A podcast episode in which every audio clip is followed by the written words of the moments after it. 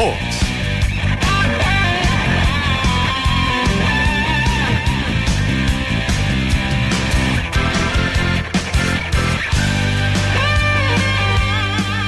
여러분 안녕하십니까? 일요일 밤 스포츠 스포츠 아나운서 이광용입니다. 한국 여자 프로골프는 자타가 공인하는 세계 최강이죠. 이번 시즌에도 우리 여자 선수들이 한국 골프의 저력을 유감없이 보여주고 있는데요 US 여자 오픈 바로 지난주 대회였는데 전인지 선수가 대역전극으로 우승을 한 것 아마 기억하실 겁니다. 오늘도 기록이 쏟아졌는데요. LPGA 투어 마라톤 클래식 3라운드에서 이번 시즌 루키인 장하나와 백규정 선수가 나란히 1, 2위에 자리하면서 첫 승에 대한 기대감을 높였습니다. 여자 선수들의 활약에 자극을 받았는지 미 PGA 투어 바바솔 챔피언십 3라운드에서는 루키 김민휘 선수가 공동 3위를 기록했습니다. 우리 골프 선수들 계속해서 맹활약으로 한국을 빛내주길 기대해 보겠습니다. 일요일 밤에 함께하는 스포츠 스포츠 먼저 프로야구 열기 속으로 들어가 봅니다. OSEN의 윤세호 기자 연결되어 있습니다. 안녕하세요. 안녕하세요. 올스타 휴식기 아, 지금 뭐 갖고 있습니다. 그런데 바로 주중 3연전 이어집니다. 후반기에 돌입하게 되는 거죠? 네, 어제 수원 KT 위즈파크에서 올스타전이 성대하게 치러졌고요. 오는 21일부터 KBO 리그 정규 시즌 후반기가 시작됩니다. 이번 시즌은 뭐 팀당 경기 수가 많이 늘어났습니다. 장기 레이스인데 후반기 남은 경기 수가 만만치 않네요. 네, 우천 순연된 경기들이 꽤 많아가지고요. 팀마다 많은 경기가 남아 있습니다. 어, 일단 가장 경기가 적게 남은 팀은 LG인데요. LG는 후반기 57경기를 치릅니다. 반면에 두산은 후반기 63경기가 어, 남아 있는데 아무래도 이런 경기 수가 팀마다 다른 게 후반기에 또 다른 변수로 작용할 것 같습니다. 뭐 이전까지 비 때문에 연기된 경기도 있을 테고 이제 또 비 때문에 연기될 경기들도 만만치 않게 나올 텐데 어, 월요일 경기를 피할 수 없고 더블헤더까지도 고려해야 될 만한 좀 어, 어찌 보면 좀 심각한 상황을 맞을 수도 있죠. 그렇습니다. 일단 가장 큰 문제가 어, 오는 11월 8일부터 열리는 새로운 국제대회인 프리미어 12인데요. 어, 이 대회를 감안해서 KBO는 어떻게든 한국 시리즈를 포함한 모든 일정을 10월까지 마치려고 하고 있거든요. 아, 그러려면 아무래도 월요일 경기나 더블헤더가 불가피한 상황입니다. 어, 일단 월요일 경기를 치르는 쪽으로 방향이 잡히고 있는데, 어, KBO는 8월에 네, 새로운 경기 일정과 우천 수련된 경기를 어떻게 치를지 이런 거에 대한 발표를 할 예정입니다. 네, 뭐 기자들 입장에서도 월요일에 야구가 생기면 상당히 힘들어지는데 그래서 이제 윤세호 기자 목소리도 조금은 시무룩한 느낌이 듭니다. 네. 예, 어, 경기가 이제 팀당 144경기다 보니까 아, 야구는 기록의 스포츠지 않습니까? 이게 쌓여가는 수치들이 당연히 늘어날 수밖에 없는데 대기록에 대한 기대감이 그 어느 때보다 높은 상황이죠. 그렇습니다. 일단 뭐 야구의 꽃은 홈런이잖아요. 홈런 기록에 대한 관심이 모아질 수밖에 없는데요. 어, 과연 올해는 박병호 선수가 이승엽 선수가 기록했던 한 시즌 최다 56홈런을 넘어설지 기대가 굉장히 큽니다. 네. 어, 박병호 선수가 전반기에만 30개 홈런을 쳤거든요. 그러면서 지금 홈런 부문 1위에 자리하고 있는데요. 어, 산술적으로 계산하면 한 50홈런 정도가 나옵니다. 그렇기 때문에 어, 지금까지 페이스가 더 좋은 그런 홈런 페이스를 보여야 되는 상황인데요. 주목해야 될 점은 박병호 선수가 4월까지만 해도 홈런 페이스가 좋지 않았어요. 하지만 5월 중순부터 몰아치기를 하면서 지금 홈런 부문 1위까지 올라섰는데요. 박병호 선수가 한 번 더 이렇게 탄력을 받는다면은 이수엽 선수의 기록이 한번 도전해 볼 수 있을 것 같습니다. 네, 박병호 선수가 좀 힘을 냈으면 좋겠고요. 마운드에서도 아 전반기 약간 최근에는 주춤하긴 했는데 20승 바라보는 투수들 한번 기록에 도전을 도전해 볼 만한 상황이죠. 네, 이미 3명의 투수가 전반기에만 두 자릿수 승을 올렸는데요. 어, 역시 가장 주목해 볼 만한 투수는 다승 부문 1위를 달리고 있는 유희관 선수입니다. 유희관 선수가 전반기에만 12승을 올렸는데요. 이 선수가 아무래도 뭐 구위보다는 제구력과 완급 조절로 마운드를 지키는 선수인 만큼 어, 기복이 적다는 게 굉장히 큰 강점입니다. 네. 게다가 유관 선수가 최근 몇 경기를 보면 일부러 더 느린 공을 던지는 모습까지 보여줬거든요. 예. 예, 주자가 없을 때는 체력을 비축하기 위해서 더 느린 공을 던지면서 경제적인 투구를 하고 있는데요. 유관 선수가 앞으로 뭐 부상을 당하거나 컨디션 저하를 맞이하지만 않는다면은 20승 충분히 도전할 수 있을 것 같습니다. 음, 피가로 선수도 뭐 최근에는 승리와 인연을 맺지 못하는 경우가 좀 있었는데 아, 경쟁을 좀 치열하게 했으면 좋겠습니다. 외국인 타자가 지난해 이제 등장을 하면서 이 한국 프로야구에 더 큰 재미를 주고 있는데 올해도 활약들이 대단합니다, 정말. 네, 정말 뭐 외국인 타자가 오면서 물론 뭐 타구 투자를 좀 부추긴 감도 있긴 하지만 어쨌든 더 박력 있는 박진감 있는 경기가 나오고 있거든요. 어, 역시 가장 관심이 모아지는 선수는 NC의 테임즈 선수입니다. 테임즈 선수가 이미 전반기에만 28개 홈런, 22개 도루로 20, 20을 달성을 했는데요. 네. 뭐 후반기 30, 30도 충분히 노릴 수 있는 상황이고요. 또한 지금 뭐 박병호 선수와 두 개 차이로 홈런 레이스를 하고 있어요. 테임즈 선수도 얼마든지 홈런왕을 노릴 수 있는 상황입니다. 40, 40, 그러니까 40개 홈런, 40개 도루 어, 테임즈 선수가 도전한다고 했는데 그 부분도 관심사가 되겠고요.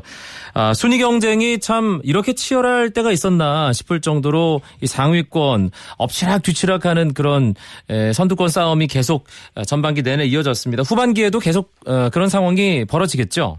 네, 그렇습니다. 뭐 지금 순위표를 보면은 마치 짠 것처럼 정말 흥미롭게 순위 싸움이 펼쳐지고 있는데요. 어, 역시 뭐 1위를 놓고 삼성, 두산, NC가 1.5경기 차로 몰려 있고요. 또 5위에는 하나가 있는데 6위 SK와는 불과 단 한 경기 차이밖에 나지 않거든요. 정말 후반기 마지막까지 네, 치열한 선두 다툼과 5위 싸움이 펼쳐질 것 같습니다. 그런데 아래쪽 상황도 상당히 흥미롭게 진행되고 있습니다. 어, 최근 들어서 KT 막내 구단의 상승세가 상당히 무섭거든요.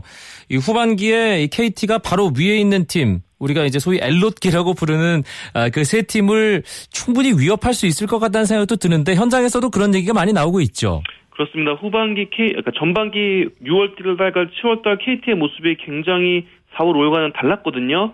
어, 그렇기 때문에 KT가 후반기에도, 음, 정말 만만치 않은 그런 모습을 보여줄 것 같습니다. 어, 무엇보다 KT가 이제 사이권 팀도 그렇고, 엘로키 하이권 팀도 그렇고, 고춧가루 부대로서 이제 역할을 할 가능성이 굉장히 높거든요. 네. 어, 게다가 KT가 정만호 선수를 영입을 했고 정만호 선수가 복귀전에서 굉장히 좋은 모습을 보여줬잖아요. 그러면서 선발진 안정을 기대할 수 있고요. 뭐 타선 같은 경우에는 KT가 이미 리그 상위권 팀 못지않게 폭발적인 모습을 보여주고 있기 때문에 KT의 반란을 후반기에 주목해야 될 것 같습니다. KT가 이제 3할 승률 훌쩍 넘었고 이 4할을 향해서 차곡차곡 쌓아가고 있는데 다른 팀들이 상당히 긴장을 해야 될 것 같습니다. 후반기 이제 팀별로 평균적으로 한 60경기 정도씩을 남겨놓고 있는데 이 한화의 돌풍을 이끌고 있는 김성은 감독이 이 후반기 변수에 대해서 1초의 망설임도 없이 부상이다 이렇게 대답을 했다고요. 그렇습니다. 무엇보다 앞으로 뭐 큰 부상을 당하면 그 선수는 그대로 시즌 아웃이 되거든요. 그만큼 부상 선수가 적은 팀이 후반기 마지막까지 정말 좋은 성적을 낼 수 있습니다. 그렇기 때문에 아, 선수 컨디션 관리 그리고 트레이닝 파트가 정말 중요한 후반기가 될 것 같은데요. 어, 사실 보통 선수들이 한 시즌을 치르면서 가장 힘든 시기가 후반기 시작부터 8월 말까지라고 하거든요. 네. 가장 더울 때기도 하고요. 그렇기 때문에 앞으로 한 달 동안 부상 없이 잘 보내는 팀이 후반기 그리고 시즌 마무리를 굉장히 잘할 수 있을 것 같습니다. 그렇다면 그때의 어떤 순위 변동이 생긴다면 그게 또 가을 야구로 향하는 데 있어서 가장 중요한 그 변수가 될 수 있겠네요. 그렇습니다. 뭐 어, 사실 주 축 선수가 있잖아요 팀마다 선발 투수라든지 아니면은 팀의 중심 타자라든지 이런 선수가 부상으로 빠지면 그 팀은 반드시 전력 소모가 크고 어, 아무래도 페넌트 레이스를 치는 데 있어서 문제가 생길 수밖에 없거든요. 네. 그렇기 때문에 선수단 체력 관리 그리고 부상자 관리가 굉장히 중요할 것 같습니다. 알겠습니다. 아, 메이저리그는 올스타 브레이크를 끝내고 경기를 재개했습니다. 후반기 우리 추신수, 강정호 선수 활약 계속 이어가고 있는데 텍사스의 추신수 선수가 아, 타수는 하위 타수로 밀렸는데 아, 5기의 장타를 하나 때렸죠. 네, 추인 선수가 오늘 휴스턴과의 원정 경기에서 2안타 1도루로 활약을 했는데요. 어, 첫 타석부터 중전 안타를 날렸고요. 두 번째 타석에서는 상대 허를 찌르는 기습번트로 내야 안타를 만들었습니다. 이후 1루도루까지 성공하면서 올 시즌 첫 번째 도루를 기록했는데 어, 경기 전체적으로 오늘 추진 선수로 봤을 때 굉장히 도끼가 서려 있다 이런 느낌을 받았거든요. 네. 어, 전반기에 워낙 부진했고 정말 추진 선수 커리어에서 최악의 전반기를 보낸 만큼 후반기에는 추진 선수가 뭔가 강하게 다짐을 하고 어, 부활을 노리고 있는 것 같습니다. 피츠버그의 강정호 선수도 안타 쳤는데 5회에 교체가 됐네요. 네, 강정호 선수가 어 뭐 특별히 뭐 안 좋은 모습을 보여서 교체된 건 아니고요. 어, 뭐, 내셔널리그에서 흔히 있는데 더블 스위치를 하면서 강정호 선수가 교체가 되게 됐거든요. 네. 어, 5회 교체가 다소 이르다고 볼 수는 있지만, 당시 경기 상황을 놓고 보면은 피츠버그는, 어, 좀 길게 이닝을 먹어줄 롱맨이 필요했고요. 그러면서 곧바로 투수를 넣기 위해서 강정호 선수가 교체가 되고 그 자리에 투수가 올라왔습니다. 음, 강정호 선수 뭐 문제가 있어서 교체된 건 아니라 아, 일단 팀의 필요에 따라서 예, 앞으로도 계속 이 후반기 강정호 선수의 활약은 이어질 거다라는 윤세호 기자의 이야기로 듣겠습니다. 오늘 일요일 밤에 야구 소식 오센의 윤세호 기자와 함께했습니다. 고맙습니다. 네, 감사합니다.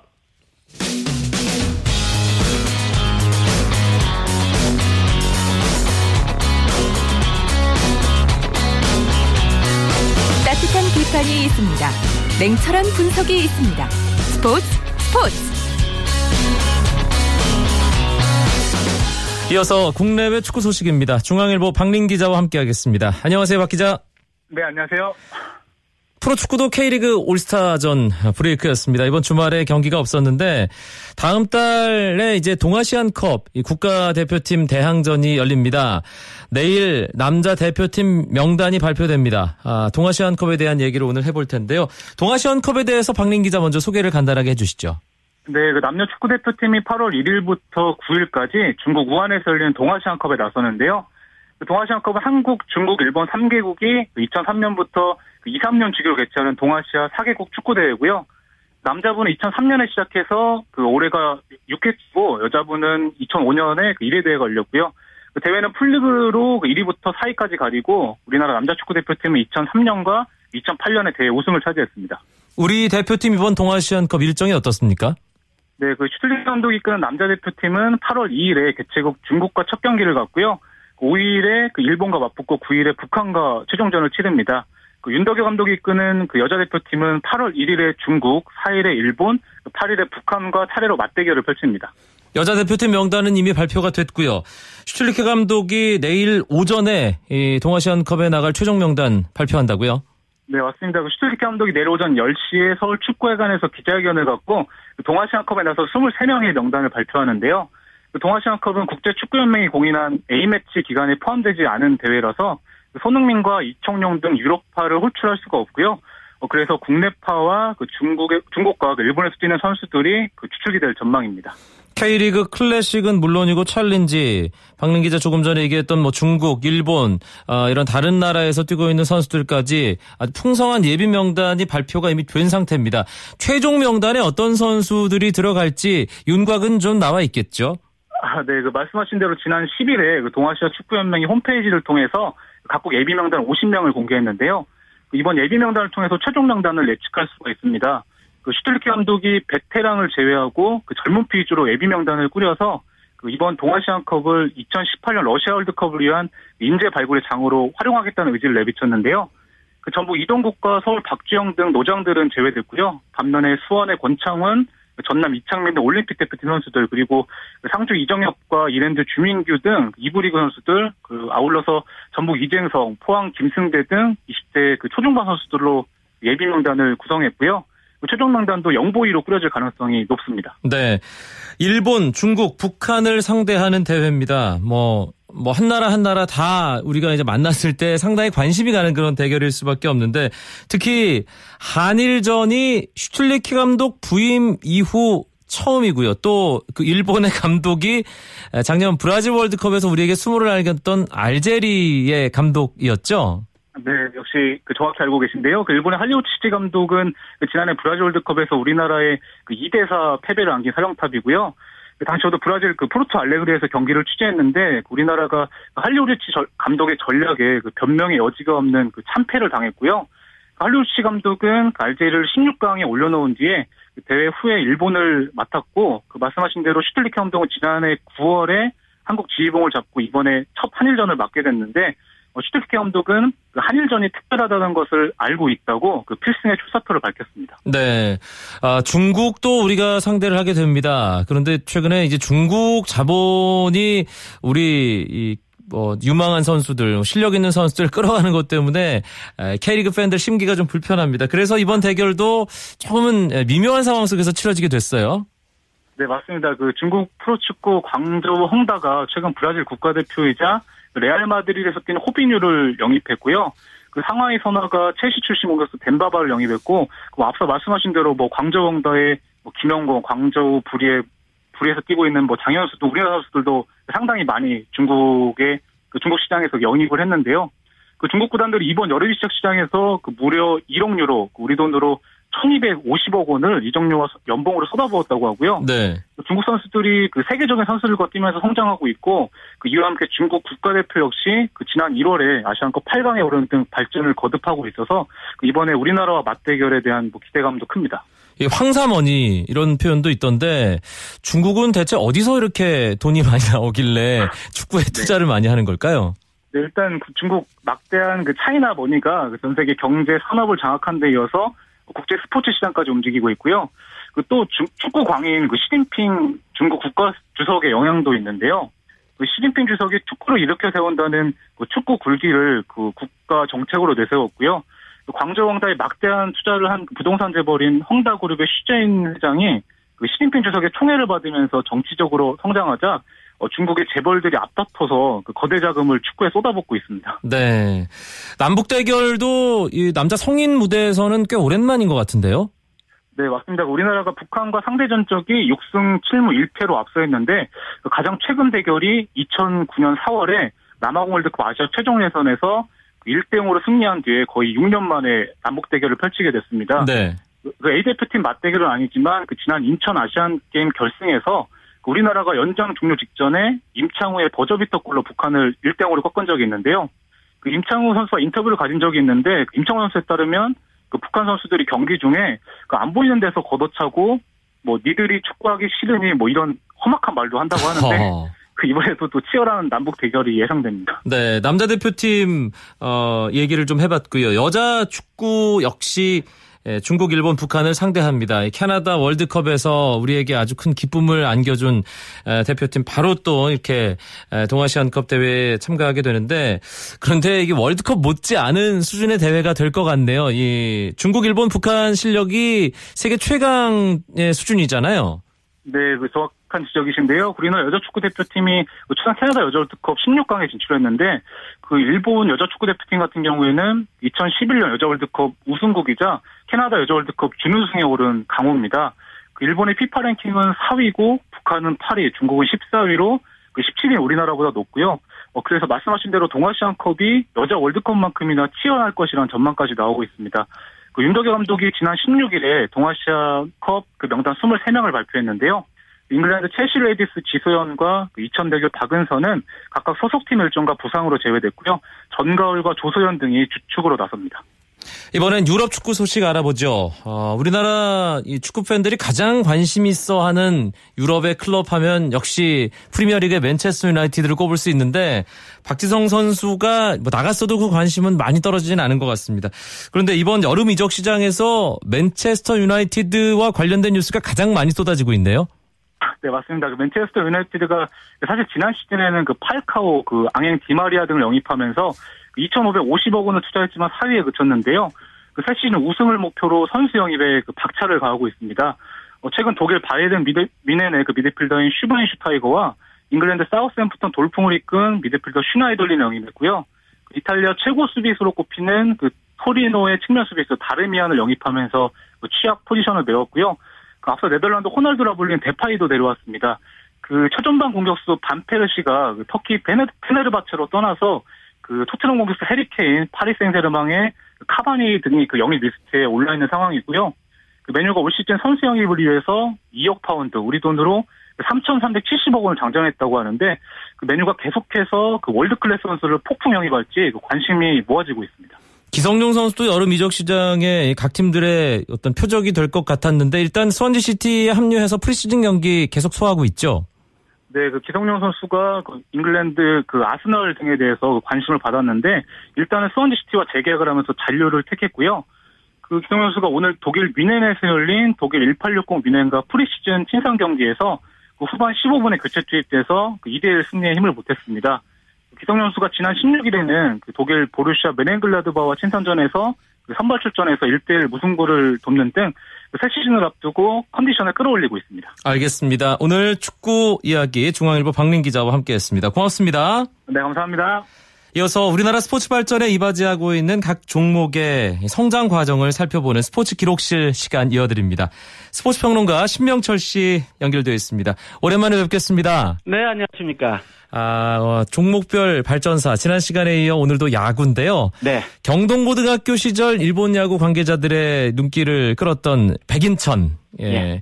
원년의 MBC 청룡의 감독 겸 선수였죠. 그렇습니다. 아시아 야구 선수권 대회에서 다시 한번 예, 주목을 크게 받았죠. 예. 백인천은 경동고등학교를 졸업한 뒤에 대학으로 지나가지 않고 요즘으로 치면 뭐 그때는 이제 세미 프로라는 좀 그런 표현도 썼습니다만은 프로팀이라고는 할 수 있는 그 실업팀인 농업은행에 입단을 했습니다. 농협의 전신이라고 할 수 있겠죠. 네. 예, 농업은행에 입단하자마자 1961년 5월 벌어진 실업야구 1차 리그 개막전에 선발 마스크를 썼는데요.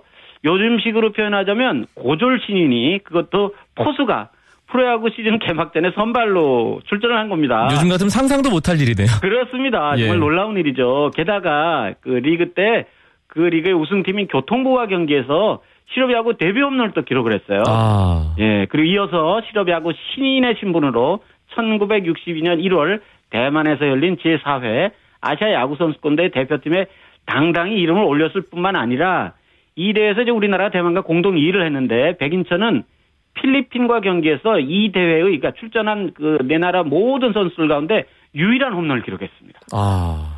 정말 그 당시로는 정말 뛰어난 선수라고 할 수 있겠죠. 그렇게 아시아 야구 선수권 대회 이 백인천이라는 선수가 아시아 무대에 자기 이름을 알렸는데 그렇습니다. 일본을 거쳐서 당시 귀국을 하면서 예. 선수단이 일본에 머무는 동안 백인천이 일본 프로구단과 입단 계약을 했다는 기사가 일본 신문에 보도됐어요. 예, 그렇죠. 한신 타이거즈, 다이마이 오리온스, 이제 지, 지바 롯데 오리온스의 전신이 되겠는데요. 이런 그 일본 프로구단들이 그때 눈독을 들이고 있었고, 또 도쿄 6대학 리그, 뭐, 다들 잘 알고 계시는 뭐, 어, 와세다라든지 게이오 이런 대학들이 속해 있는 그런 리그 아니겠습니까?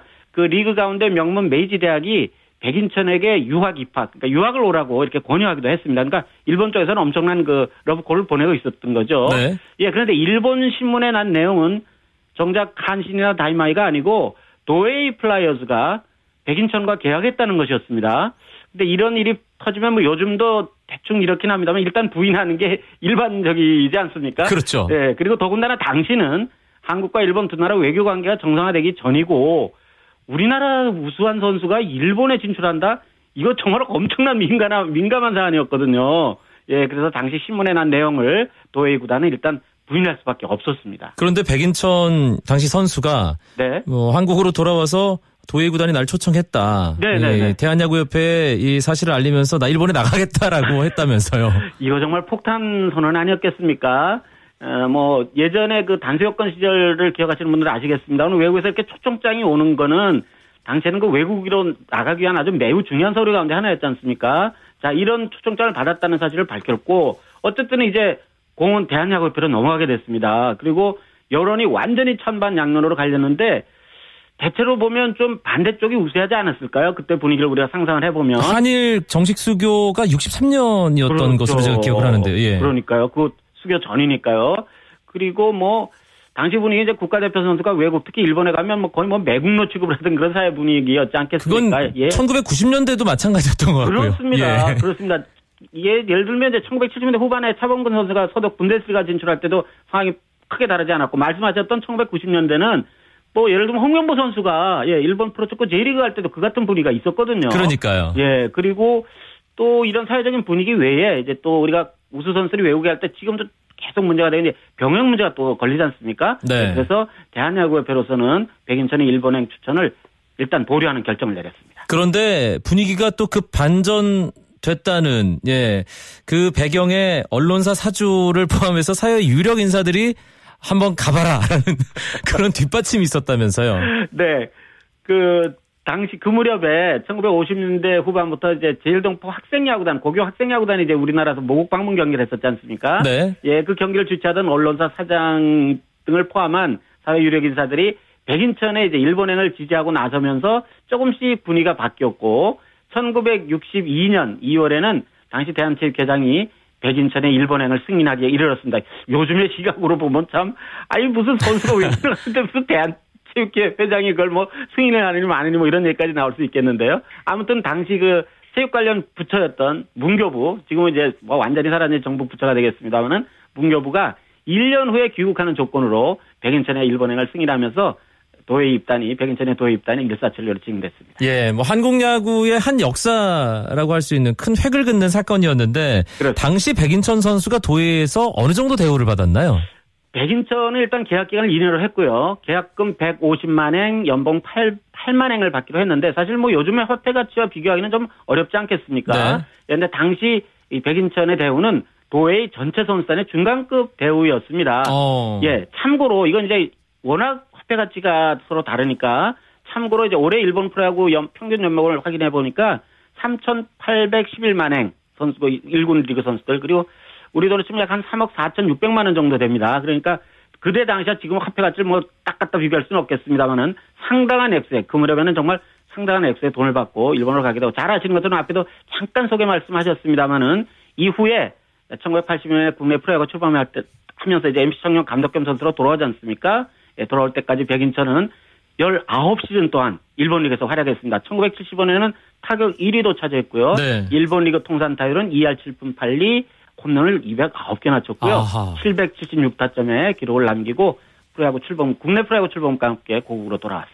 당시 이 프로야구 원년 백인천 선수 겸 감독이 기록했던 4할 1푼 1위는 과연 언제쯤 깨질 수 있을지. 아마 그거는 아마 금세기 안에는 힘들지 않을까 하는 생각이 들게 알겠습니다. 네. 네, 다음 시간에 더 재밌는 이야기 기대하겠습니다. 고맙습니다. 네, 고맙습니다. 스포츠 기록실 스포츠 평론가 신명철 씨였습니다.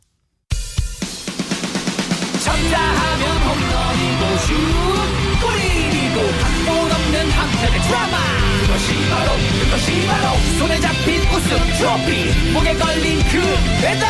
너와 내가 하나 되는 그것이 바로 그것이 바로 그것이 바로 꿈꾸던 스포츠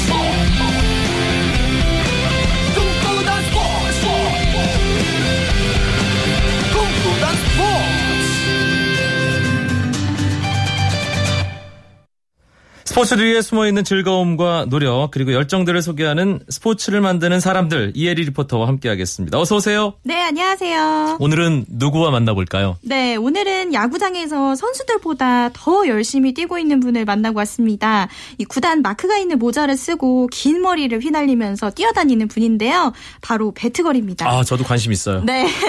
각 구단마다 이 배트걸, 배트보이들이 활약을 하고 있지만 이번에 제가 만나고 온 배트걸은 수원 KT 위즈에서 활동하고 있는 이사라 씨인데요. 이사라 씨는 고등학교 때부터 친구들과 함께 야구장에 가본 이후에 야구의 매력에 푹 빠졌다고 합니다. 이번 시즌부터 일루 배트걸로 활동하고 있는데요. 타자들이 친 배트를 줍고 주심의 주머니에 공이 떨어지지 않게 채워주는 역할을 하고 있는 이사라 씨 만나보시죠. 배트걸은 그냥 말 그대로 선수들이 이제 안타를 치고 나가거나 볼넷을 나가는 경우에 배트를 놓고 가시잖아요. 근데 그거를 제가 빨리 주워와서 그러니까 경기 진행을 좀 수월하게 도와줄 수 있는 그런 공이 뒤로 빠지거나 약간 이런 거를 제가 공을 주워오고 경기를 빨리 진행할 수 있게 도와주는 그런 역할이에요. 선수들이 경기 때마다 쓰는 배트가 한 개가 아니에요. 타석에 칠 때마다 다른 배트를 들고 나오시는 경우도 있거든요. 배트에 이름이 적혀 있긴 하는데 그냥 배트 꽂는 곳이 있어요. 거기에다 꽂아 놓으면 선수들이 다음 타석에 와서 자기 거 배트 알아서 챙겨서 다시 타석에 또 들어가시니까 그냥 저는 가지고 꽂아 놓기만 하면 돼요.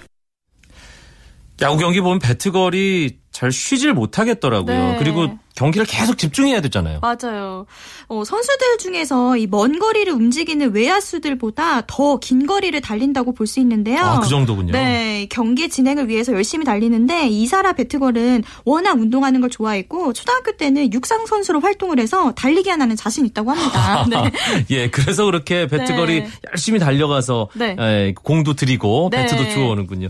그런데 이 비가 조금 내릴 때는 그라운드가 미끄럽잖아요. 네. 넘어지는 상 황이 있다든지 좀 이렇게 좀 휘청거려서 다리를 다친다든지 그런 경우는 없었을까요? 네, 물론 있었다고 해요. 아하. 네, 비가 오면 좀 땅이 젖기 때문에 공을 줍다가 좀 미끄러진 적도 몇 번 있었다고 하고요.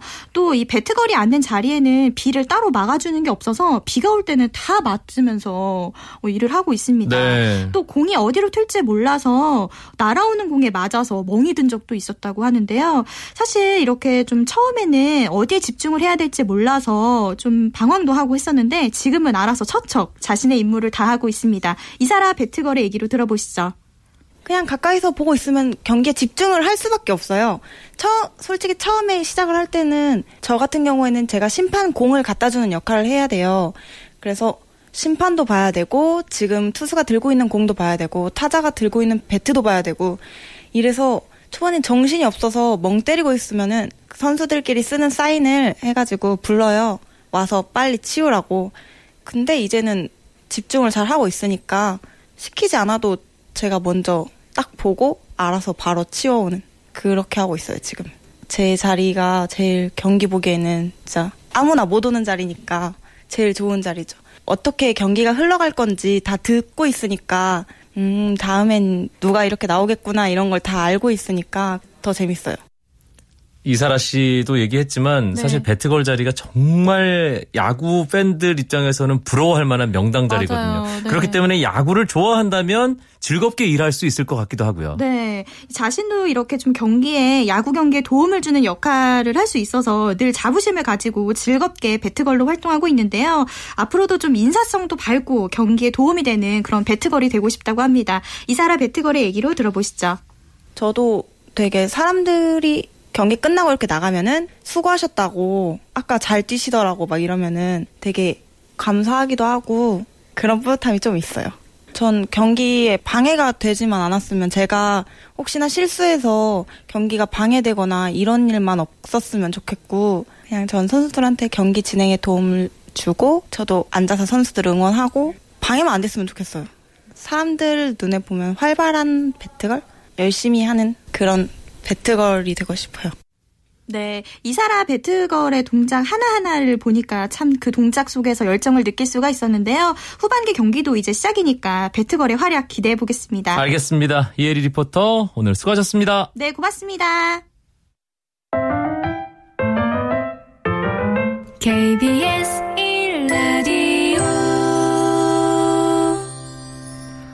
한 주간 이슈가 됐던 스포츠계 소식을 취재 기자를 통해 정리해보는 주간 취재 수첩입니다. 대한체육회 선수위원회가 문대성 이 IOC 즉 국제올림픽위원회 선수위원회 뒤를 이을 후보자 선정 작업에 들어갔습니다. 오늘은 IOC 선수위원과 선정 절차에 대해 살펴보겠습니다. 스포츠 서울 고진현 기자, 안녕하세요. 안녕하세요. 고진현입니다. IOC 선수위원 들어는 보셨는데 이게 어떻게 구체적으로 이게 뽑고 얼마나 되는지 모르시는 분들을 위해서 간단하게 소개 먼저 해주시죠. 예, 우선 IOC 위원이 되는 방법부터 살펴보도록 하겠습니다. IOC 위원이 되기 위해서는 크게 네 가지 방법이 있습니다. 첫 번째는 개인 자격입니다. 그리고 이제 두 번째가 바로 선수 출신으로 IOC 위원이 될 수가 있고, 그리고 국가올림픽위원회의 자격으로서 15명이 될 수가 있습니다. 그리고 국제 스포츠 연맹 자격에서도 이 15명이 될 수가 있는데요. 네. 개인 자격은 최대 70명까지가 허용이 됩니다. 그리고 선수 출신 NOC 자격 그리고 IF 자격은 각각 15명씩. 그래서 IOC 위원회 최대 어, 인원수는 115명입니다. 지금 현재 IOC 위원은 정확하게 100명이거든요. 문대성 위원은 바로 선수 출신 IOC 위원이었습니다. 그렇죠. 예, 그동안 한국은 IOC 선수위원을 내보내지 못했는데요. 바로 이제 문 의원이 2008년도 베이징 올림픽에서 IOC 선수위원으로 당선됐기 때문- 때문입니다. 선수위원은 한 나라에 한 명밖에 어, 내보내지 못하게 됩니다. 따라서 문대성 의원이 8년 임기의 선수위원회에서 2016년 임기가 만료되기 때문에 한국은 다시 한 명의 후보를 낼 수 있게 됐습니다. IOC 선수위원 자격 조건이 있겠죠. 예. 어, 우리가 알려진 대로는 올림피언이어야 되겠습니다. 그리고 바로 직전 올림픽 대회와 현 대회의 선수로 출전해야 된다는 게 자격 조건입니다. 좀 세부적으로 들어가면 또 다른 게 조금 있습니다. 폐막일 기준으로 나이가 18세 이상이 돼야 되고요. 네. 그리고 도핑의 어, 위반의 제재를 받지 않은 선수여야 합니다. 음, 일단 관심을 갖는 선수들이 좀 있는 걸로 아는데요. 어, 추천을 받아야 뭐 하는 그런 절차도 있는 것으로 알고 있습니다. 추천권이 어디에 있나요? 예, 결론적으로 말한다면 바로 이제 각국 올림픽위원회 위원장에게 있습니다. 즉 우리 한국에 따지면 대한체육회장이지요. 다만 대한체육회 산하 선수위원회가 소관분과위원회이기 때문에 선수위원회의 추천도 필요합니다. 결국 선수위원회에서 복수의 후보자를 선정해서 대한체육회장에 올린 뒤 이를 대한체육회 이사회에서 결정하는 구조로 되어 있습니다. 네. 아, 선수들이 뭐, 음, 한 번쯤은 도전해보고 싶다는 마음을 가질 만한 IOC 선수 위원, 어떤 선수들이 거론되고 있습니까? 지금 현재로는 2008년도 베이징 올림픽 여자 역도 금메달리스트인 장미란 선수가 어, 선수와 함께 올림픽 사격에서 2연패를 달성한 진종호 선수 등이 유력한 후보로 거론되고 있습니다. 네. 그리고 여기에 양궁 등에서 후보자 추천이 예상이 되고 있습니다. 그런데 김연아 선수도 이 IOC 선수 위원이 꿈이다 이런 얘기를 했던 것으로 제가 기억을 하는데요. 예, 그렇습니다. 그러면 이제 선수위원을 어 선수위원을 될 수 있는 방법에서 IOC 선수위원 정원은 딱 15명이라고 앞서 얘기 드렸습니다. 이 중에서 8명은 하계 종목에서 그리고 4명은 동계 종목에서 선정이 되게 됩니다. 따라서 김연아 선수는 동계 종목이기 때문에 원칙적으로 이번에 리우 올림픽에 우리 선수가 IOC 위원에 뽑히게 되면 사실상 다음 평창 올림픽에서 도전하기 힘들어지죠. 아, 그렇겠네요. 예, 그렇습니다. 왜냐하면 IOC 선수위원회는 한 날에 한 명씩 뽑히는 게 원칙이기 때문입니다. 음, IOC 선수 위원 이게 어느 시점부터인가 이게 선수 위원이라는 명칭을 어, 스포츠 팬들이 듣게 됐는데 정확하게 언제부터 시작이 된 거죠? 정확하게 2000년 시드니 올림픽 때부터입니다. 스포츠의 주체인 선수들이 올림픽 운동의 중심이 되어야 된다는 시대적 요구에 따라 2000년도 시드니 올림픽 때부터 도입이 되었는데요. 문대성 위원회 당선은 당시 2008년도 베이징에서 지금 당선이 됐지만 그때 그 당시에는 아시아 선수 최초의 당선이라서 의미가 남달랐습니다. 음, IOC 선수위원 임기가 꽤 길어요. 예. 어, 지금 우리 문대성 위원은 8년입니다. 그러나 선수위원회 임기는 두 가지가 있죠. 매 올림픽마다 선거로 4명을 뽑게 되는데 상위 20%는 임기가 8년이면서 그리고 하위 50%는 4년입니다. 아, 그게 이, 이 상하위별로 임기가 좀 다르군요. 다릅니다. 예. 네.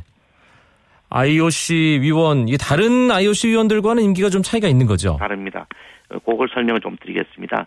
66년 이전에 선출된 IOC 위원은 종신직입니다. 어허. 지금 우리 100명의 IOC 위원 중에서 66년 이전에 선출된 의원이 딱 한 명 있습니다. 누구죠? 바로 후안 아벨란제 전 피파 회장입니다. 네. 어, 우리 아벨란제 위원은 63년에 선출이 됐습니다. 그리고 이제 99년 이전에서는 80세가 정년입니다. 우리 이건희 IOC 위원께서는 96년에 선출이 됐죠. 그렇기 때문에 정년이 80세까지입니다. 그리고 그 이후에 선출된 위원은 바로 정년이 70세까지입니다. 음, IOC 선수위원 이 선정할 때 반드시 투표로만 뽑게 되는 건가요? 그렇지는 않습니다. 동하계 아까 말씀드렸듯이 각각 8명, 4명이 이제 선거로 뽑히게 되는데요. IOC 위원장이 3명을 지변할 수 있습니다.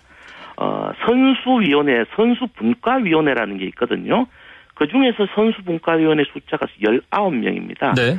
아까 IOC 위원 선거로 뽑히는 게 12명을 제외한 7명 중에서 아, IOC 위원장이 3명을 지명할 수 있습니다. 음. 우리가 문대성에 앞서 한국 선수로는 2002년 쇼트트랙의 전희경 선수 그리고 2006년에 어, 루지 봅슬레이 강방배 선수가 선수위원회 입후했지만 모두 고배를 마셨거든요. 그러나 전희경 선수는 어, IOC 위원회 직권으로 선수분과 위원을 역임했습니다. 알겠습니다. 고진현의 취재 수첩 오늘 아, 이야기 잘 들었습니다. 스포츠 서울의 고진현 기자 고맙습니다. 고맙습니다. 청주 코보코 프로 배구 대회에서 우리 카드가 OK저축은행을 꺾고 정상에 올랐습니다. 김상우 감독 데뷔 첫 우승입니다. 이번 프로 배구 시즌 참 재밌겠는데요. 오늘 준비한 소식은 여기까지고요. 내일 9시 30분에 찾아뵙도록 하겠습니다. 아나운서 이광용이었습니다. 고맙습니다. 스포츠 스포츠